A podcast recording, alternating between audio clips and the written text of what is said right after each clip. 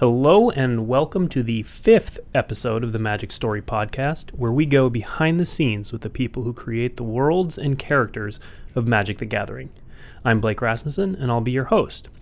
Today, we're here with designer Ari Levitch, the creative lead for Aether Revolt, and also one of the members of the Kaladesh world building team. He's here to talk about building Kaladesh and then shaking things up for Aether Revolt. Welcome, Ari. Thank you very much. Um, let's start. I, I, just rattled off all your titles and, and all the things you do. Why don't Why don't you tell us what it means to be a creative lead for a set and to be on the world building team? So it's probably easier to start with uh, world building and then kind of ramp up into the creative lead elements. Um, to build a world is, uh, from our perspective, is to essentially figure out kind of how or what populates this world on kind of in a more simplistic way, but really how does the essential elements of what makes a magic setting how does that make its way into this world? For example we know that one of the essential elements of, of magic is the four or the five colors. Mm-hmm. and so we have to account for these things when we're building a world. And um, we know there's going to be a variety of creature sizes because this game is about you know tapping creatures and fighting. And so we have to figure out just kind of how do we make this feel like a magic setting but also how does it feel like a rich lived in place? Mm-hmm. And so w- one of my jobs as a world builder is is to do essentially that. And on Kaladesh, um, this was the first world that I was a part of from start to finish. Uh, when I got to Wizards, they were partway through the world building for Tarkir, so I got kind of got my uh, cut my teeth on Tarkir, mm-hmm. and then you know then we went to uh, went to ret- Return Twos. We were on Zendikar, we were on Innistrad, and this is really the first time that I was able to be part of the process from start to finish. So it has a special place in my heart. Mm-hmm. Um, and then being able to be the creative lead basically means take the creative vision, what we see about you know the world of Kaladesh, particularly in this in this case, Aether Revolt, where you have renegades who are still, you know, they take the creative spirit of Kaladesh and they're pulling that forward toward revolution, taking the creative vision of that and ushering it through the design process, um, the development process, and then ultimately I'm responsible for writing all the art descriptions on each of the cards. Okay. Uh, now, you mentioned uh, building this world. Do you do you start with a blank canvas? Do you start with a, a line that says we're going to Chandra's homeworld and story? Figure it out from there. What what do you start with when you start building a world? Uh, it really depends. Uh, sometimes uh, it is it is a top down world. Like we want to do the magic version of Greek mythology, which is how we got to Theros. Other times it's more mechanical of just we want to do we want to do an artifact uh, block, and so Kaladesh was or is an artifact block, and we have to figure out how do we how do we interpret that. Mm-hmm. Um, Kaladesh is also uh, you know it was situated after we uh, were on Innistrad, so it was very kind of there was a gloomy kind of darker tone, and we knew that we wanted to kind of refresh sure. and how do we do an artifact set? And also, the last time we saw an artifact set was uh, was New Phyrexia, mm-hmm. and so we wanted to really kind of delineate that and find something, find a uh, find a new space for what artifacts could mean. And we really quickly arrived at what does an optimistic world look like? Uh, even though this is a you know game about fighting, how can we still bring in this you know creative elements? Artifacts are about creation, and really kind of doubling down on that on that part of it. Sure. So. Uh, Kaladesh, though, was a little bit interesting because it, the world kind of had to be built for Magic Origins before it got its own set. So, what what kind of unique challenges did that present? So it's interesting because I was also the creative lead for Origins, and uh, I was given the lead on that when back when it was a core set because mm-hmm. I was I was new at the time, and so they're like, "Oh, that's fine. You'll just be able to do or you'll do." You know the core set, and you'll figure out what it means to be a lead. And partway through, they're like, "This is not a core set really anymore. Now you're doing Magic Origins and trying to carve out what that means."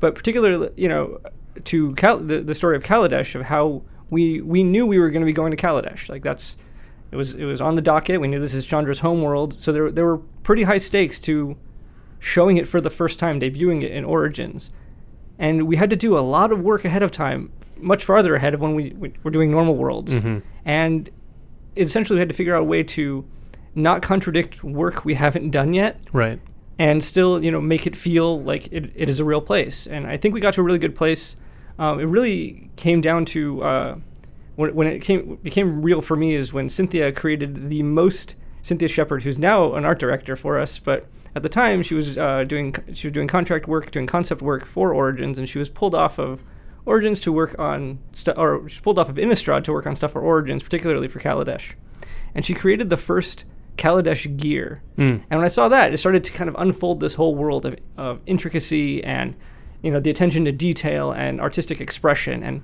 kind of the world blossomed uh, for me uh, out, out of that. Okay, uh, let's let's talk about that a little bit. So how how much does the art that's created uh, in in that development process influence your vision of the world, and how much does your vision of the world influence the art? It's a back and forth. Um, there are usually, you know, there's there are certain uh, ideas about a world that we have um, that are either affirmed or redirected when we Mhm. start seeing art come out. Um, and that take, you know, what one thing you could do is resist what comes out of the art and be like, that's not exactly what I had in mind. Or you could, for for me, you know, I had a background where, uh, where I started doing comics, and I, I I'm not an artist. And one of the things that I loved about the collaborative process of working on comics is seeing an artist interpretation of ideas that I had, and that obviously, I mean, that that's there's feedback there where where I would then take some of those ideas and turn that into part of the narrative or into the world building because Mhm. it's you know you want you want good ideas to to see the light of day. Yeah. Um, speaking of good ideas, um, Kaladesh had some some unique races in it, and, and, and very unique for Magic. Let's let's start with the Aetherborn. Um, where did the inspiration for the Aetherborn come from? So the, the Etherborn are an example of how we always have to keep it keep the game in mind when we're creating worlds.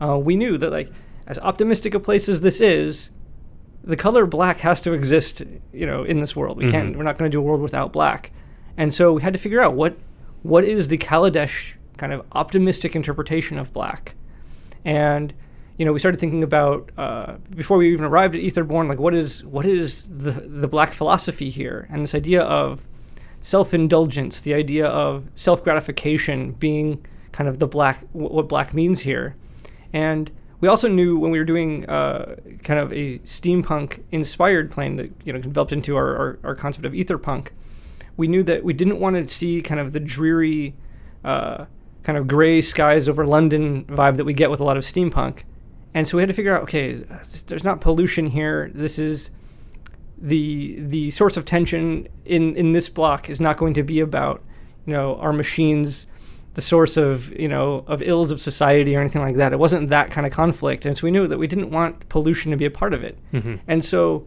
we we realized that we have an opportunity here to take the byproduct of of the ether refining process uh, and create life out of that and that's the most optimistic thing you could do or at least what we arrived at was even you know e- even black here is creative that way Sure. Um, did the Aetherborn go through any iterations? Did they kind of come out fully formed? Uh, no, we didn't know anything about them. The Mhm. Ether, I mean, there was nothing really to go on other than this is a race of ether. Um, this is a race of, you know, of Kaladesh and like w- trying to figure out what that meant. And it- they went through iterations. We were, we were, you know, wondering our e- creature type conversation that we had over Aetherborn uh, really demonstrated how much uh, iteration they went through. You know, are they supposed to be elementals? Because what is ether? And we're really getting into kind of metaphysics here we ultimately realized that they are their own thing, that they are something uniquely uh, made of ether, and you know, having the creature type aetherborn just really kind of gave them their own identity. Sure. Um, what about gremlins? So gremlins, uh, gremlins.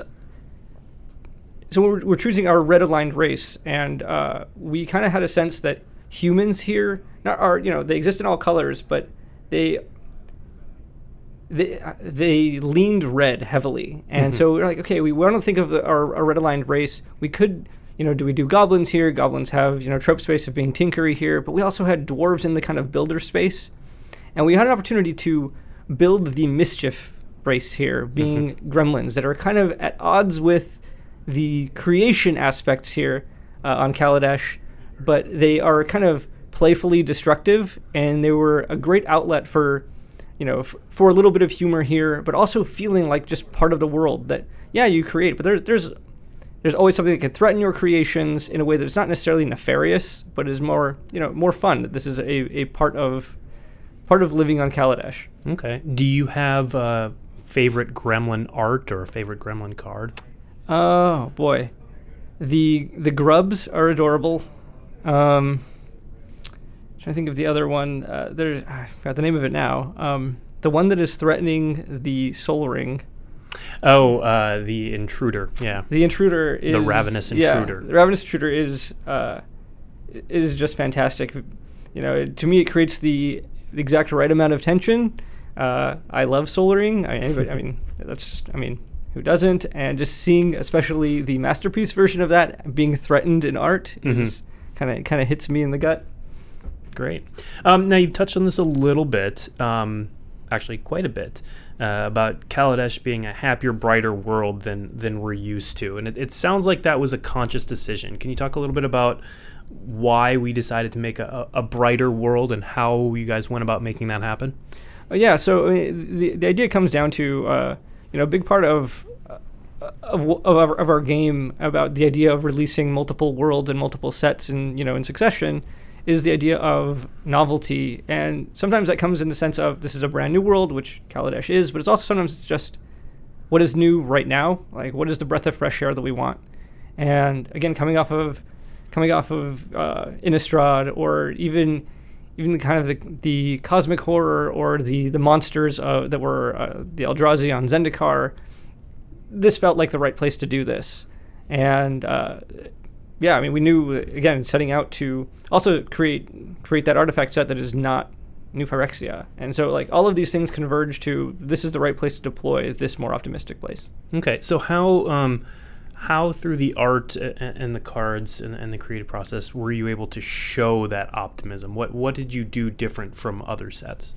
Um, a, a lot of it. I mean, it's a very colorful place. You know, pulling a lot of inspiration uh, fr- from uh, from India. There's a lot of bright colors there, and uh, the idea of the entire city looks like it's a singular.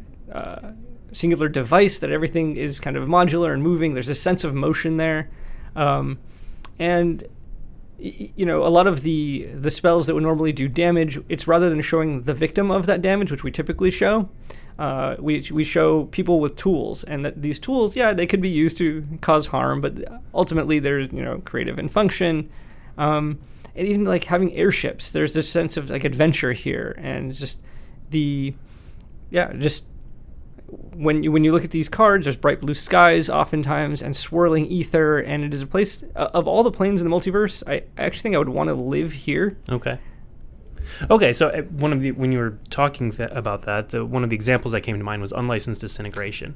So when we print terminate, we normally show the creature getting killed, but in unlicensed disintegration, it's, Right. it's a guy with a thing that's going to blow up, going to cause a lot of pain, but hasn't yet. Right. It's the same same uh, in Aether Revolt. There's shock. Mm-hmm. You know, the person is not being shocked, but there's a person you know holding an implement. You know, with a you know a, a, an arc going between two bits of metal on this gauntlet they're carrying, and yeah, I mean we know what that can do, but we know Mhm. that oh wow that's that's an amazing tool that this person created. Okay.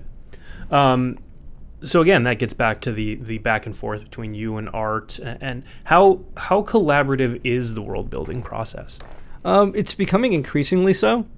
Uh, you know, our game is is very visual, and you know, it, it could easily be a situation where the the people crafting the words of the world building are doing their thing, and then we have a concept push, and then you know the art director has their idea of what this world is, and you could easily get to a, a world where they're just divergent. Um, and you know, our, our creative team has grown over the years, but we're getting uh, we're still really close. And the idea of having communication, and particularly between a creative lead and uh, and the, the the art director, is, is crucial. Mhm. And so, just kind of creating a a unified vision is is really important. Okay. Um, so when you're when you're doing world creation, how how do you divide up like who's doing what? Is everybody in a big room talking about everything, or do they say, "Ari, you're responsible for the red race. Go figure that out." It's it's a mix of the two. Uh, there's a, there's a lot of homework where yeah, you know, you're given you're given the the a particular race. I was given uh, I was I wasn't given I claimed dwarves, Mhm. uh, so I could do the writing on them. Um, and you know, each person is given their responsibilities, whether it's races or it's parts of parts of the world. One of the things that we did this time around is knowing that uh, we're going to need to show a variety of places, and that we wanted this cosmopolitan aspect of the main city, Ghirapur. We decided to create these neighborhoods um, that were each kind of associated with two different colors, and just to kind of make sure that we're kind of that we're going through the list of places that we're going to see on cards. Do we have options for all of these things? And so, yeah, there's a lot of homework, and then it's a lot of taking that homework and bringing it to uh, to our meetings and kind of go going over it, making sure we're not, you know, we're not uh, stepping on each other's toes, or that it's you know we're trying to also fill gaps. Like, does this whole place feel consistent when it's all together? Mm-hmm. Um, and uh, Doug was the the creative lead on the world building for Kaladesh, and it kind of fell to him to to really tie it together. Okay. So you said you were particularly responsible for the dwarves. Um, were there any other areas that you were particularly assigned or, or claimed? Um, it, it- mostly it was the dwarves and uh, eh, things associated with dwarves. Like they're the build aspect. Uh, I mean, there's a whole ether cycle that that uh, Doug explored, and one of the steps in the ether cycle is the is the build aspect, and the dwarves really embody that. So I kind of did a lot of explorations on what th- what that means and what they excel at. Um, and then when we carved up the the parts of the city, we uh, uh, I don't remember which ones I did now. Um, I think one in particular that I that I that I did that I really liked was the the writing on Aradara Station, which is the the major kind of train station on Ghirapur, and you know it has this. It's almost it's a combination of like a big uh, arboretum and a train station. So there's this huge statuary garden uh, with uh, in the train station, and statuary has all basically statues of celebrity inventors. We loved this idea that the people that are kind of idolized here are other inventors. So having this place, almost like this Hall of Fame of inventors, was something that kind of inspired me, and kind of just seeing how the, we, all the different writers got to kind of fill out what the city is here, Mhm. and so that was a lot of fun. Um, and then also kind of working on, you know, somebody would get like you're working on blue creatures. What what kind of non-humanoid blue creatures are here or whatever, and so we kind of you have to kind of look at what goes into a magic set, and then making sure that the world building ma- make sure that the world building covers all of that. Sure. So what uh, for for the dwarves? Uh, how happy were you were you with how they turned out? Uh, really happy. Uh, I actually just played a commander game last week where I was playing a Depala commander deck, Mm-hmm. and uh, this isn't necessarily a happy tale, but it was an interesting thing where I was looking at somebody just did a board wipe, and I was looking at my graveyard. I'm like, these are all dwarves in here, and I just had this kind of moment of personal triumph that you know dwarves are are back in Magic, and that yeah, I, I, I love how they turned out, uh, and I, ho- I hope we see them again because Yeah. yeah. they're they're my favorite. When I played D and D growing up, I was I was always a dwarf. Okay. Um, so let's let's pivot a little bit. We've we've talked a lot about the, the Kaladesh world building, and let's talk about uh, your creative lead for for Aether Revolt. Um, obviously, you had to take this bright, shiny world, and you had to instill this sense of revolt. How did you go about doing that? So it was it was interesting. Like one of the big things that I wanted to emphasize uh, throughout the process was the idea that even though there's this revolution happening here, that there are renegades, they create their way to revolution. That you know the things that they had built for artistic expression or you know for convenience, they are now building the tools of revolution. And so that informed a lot of my decision when, decisions when I was writing uh, art descriptions. But one of the things that really, really helped was uh, the the art team really found a way to show the consulate the consulate's presence in Ghirapur. That there's a transition where the skyline during Kaladesh is is there's a uh, it's not necessarily uniform skyline. There's a lot of different shapes that make the that make up the city. But as of Aether Revolt, suddenly all these red banners are unfurled, and a lot of the the uh, building shapes become much more squared. And there's this sense of consulate presence everywhere, which allowed a lot of the, the art descriptions, or allowed me to play with the idea of renegades interacting in that space, where uh, there's this yeah there's a sense of ominousness that the renegades get to play in now, or not play in, but the art gets to kind of show that that contrast. Mm-hmm. So, uh, and uh, other pieces of art that really sh- kind of show the consulate presence were like Watchful Automaton is one of my favorite pieces, where it's just automaton with this kind of ominous, uh, almost looking looks like a like a surveillance lens, and this idea that yeah, the consulate's always watching, Mm-hmm. and the renegades have to fight against against that. I think it was Frontline Rebel was one of the first concepts I wrote, and I was like, yeah, this is this is the rebel like on you know in the streets on the barricade type thing, and kind of raising their their wrench, their weapon, their, their the tool that they would use to build, they're now using again to to revolt. Okay. Um, I liked what you were saying about the Aradara station, which is not actually something I knew about the, the garden and, and the statues of, of the inventors. Um, when you're creating the world, all the characters, all the locations, um, is there a good amount of stuff that doesn't end up, that, that is true about the world, it's in the world guide, but doesn't make it onto the cards or in the story for whatever reason? Uh, yeah, it's some, sometimes it's it's heartbreaking, and other times it's a reminder of just you know you have to uh, remember what what you're doing this for, and it's it's you know worlds are for their own sake really entertaining and exciting to build, and it's also you, you always have to remember it's for a game, Mm-hmm. uh, and sometimes it doesn't necessarily show up in in art. But if it informs flavor text or informs a card name, it still adds that level of depth to a world. So while Aradara Station, like th- those details about it didn't end up in a, in um, kind of I don't know in kind of in world on the cards. Mm-hmm. You know, it shows up in in the art of Kaladesh book. Like these are details that do exist for this that are real for this world, even though we didn't necessarily see that particular aspect on cards. Mm-hmm. Um, like one of my one of the things that showed up in story that I you know that I wish we could have seen somewhere was um, the character Rashmi, who's one of the, le- the legendary elf from Kaladesh. She has this thing called uh, her Inquirium, Mm-hmm. and this is her laboratory where that could actually get up and walk around. So you could see it at different parts of the city. You know, maybe sometimes he goes beyond the city to to do whatever research he's doing, whether it's on ether or whatever. Um, and so th- that's something that's, uh, that, that felt very Kaladesh and something I didn't want to remove from the world building. I'm just like, yeah, it, th- that feels right here. Mm-hmm. And if somebody references it, then all the better. And sometimes it just these things evoke a sense of a place where um, you know people who write the creative text, which is the names and flavor, they read this world guide Mhm. and they go through it. And sometimes it's enough to get them on the same page of what were, how were, how did we approach this world, and whether or not that detail makes it in, Mm-hmm. that sense will make it in. Yeah. Was there anything else from the World Guide that uh, you really liked that didn't quite make it in? Um, a lot of it is probably from the work we did on neighborhoods. Um, a lot of that informed names and flavor text, but there were like just little details of that. Like, I know that I know this place a little bit better. I'd be a great, you know, guide for Ghirapur. Um, there's a place called uh, Narnam House, and Narnam House is this kind of place of legend. People don't really know if it exists, but it's this kind of hidden greenhouse area where there are people that cultivate like poisonous plants and it's, can have this kind of, you know, uh, if, if if there are assassins or there are people who need you know to find this place, then it will find you, kind of thing. Okay. And uh, yeah, just like little little details like that to kind of make it rich for me.